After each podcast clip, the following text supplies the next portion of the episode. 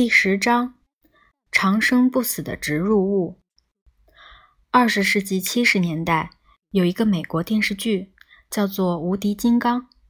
故事设定：男主角宇航员奥斯汀发生严重车祸，由于伤势过重，医生决定尝试还在实验阶段的手术，重建了奥斯汀的肢体与感官能力。然而，手术不仅是重建，还彻底改造了他，让它变得更好、更快、更强。